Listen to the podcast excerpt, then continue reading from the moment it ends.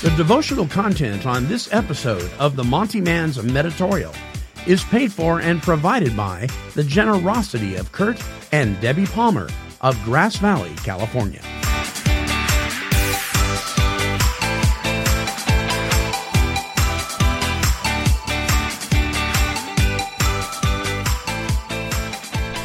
Well, greetings, everyone. It's the Monty Man, and I haven't done one of these meditorials in a while, but I am compelled to share this idea with you about what lying does to us physically, mentally, and emotionally. What happens to the body when we lie?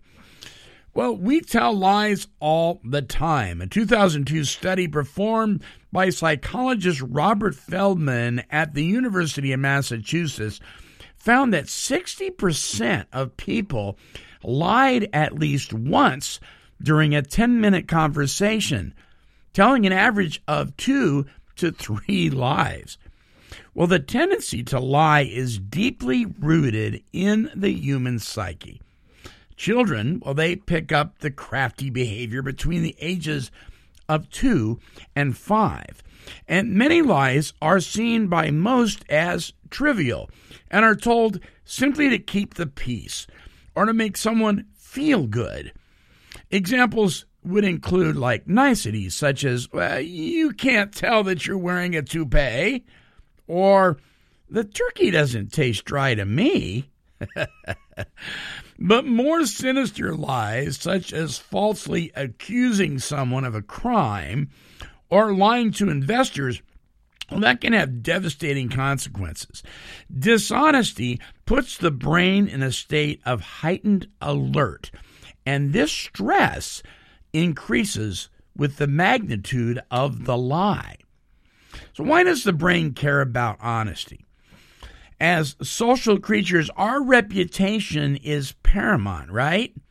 Consequently, most people work very hard to maintain an image of trustworthiness and integrity.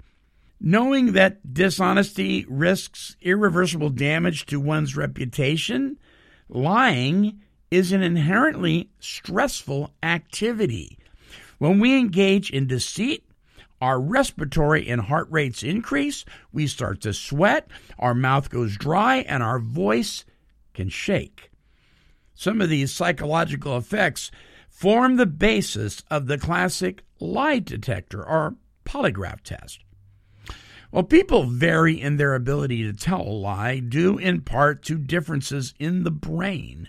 To take an extreme example, sociopaths lack empathy, and therefore they do not exhibit a typical psychological response when lying. Liars can also pass a polygraph if trained to stay calm during the test. Innocent people may fail the test merely because, well, they're anxious about being hooked up to an intimidating equipment. For these reasons, the accuracy of polygraph testing is heavily contested. In contrast, brain imaging studies are proving to be much more informative for learning about the body's response to lying. Symptoms of anxiety arise because lying activates the limbic system in the brain, the same area that initiates the fight or flight response that is triggered during other stresses. When people are being honest, this area of the brain shows minimal activity. But when telling a lie, it lights up like fireworks. An honest brain is relaxed, while a dishonest brain, well, it's frantic. So the question is Does lying have short term or long term effects on health and well being? And the answer? Most definitely yes. Kara Margolis of the Columbia University Medical Center and David Johnson, a gastroenterologist at Eastern Virginia Medical School, mentioned the so called gut brain axis as a plausible mechanism behind the regurgitative reflex. The gut brain axis refers to the two way communication that takes place between these two bodily systems, explaining why we sometimes get butterflies in our stomach when we're nervous. Where Dr. Margolis admits that significant anxiety can lead to nausea and vomiting. opening the door for such a condition to exist in someone who is constantly worried. In addition to short term stress and discomfort, living a dishonest life would seem to take a toll on our health.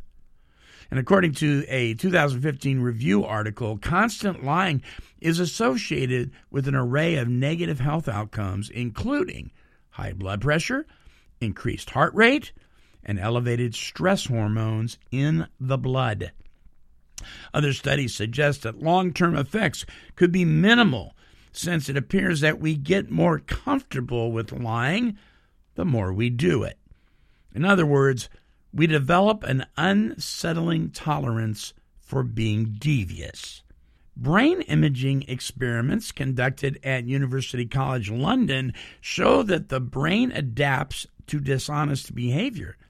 Participants showed reduced activity in their limbic system as they told more lies, supporting the idea that each lie makes lying easier. In addition, the findings support the adage that small acts of dishonesty can escalate into larger ones. Listen, are you prone to be untruthful? perhaps you ought to consider the health risks when lying. Until our next broadcast, this is the Monty Man with this meditorial, and I am wishing God's perfect serenity for you.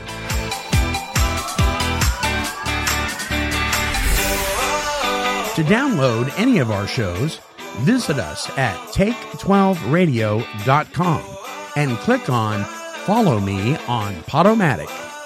This has been a broadcast of KHLT Recovery Broadcasting.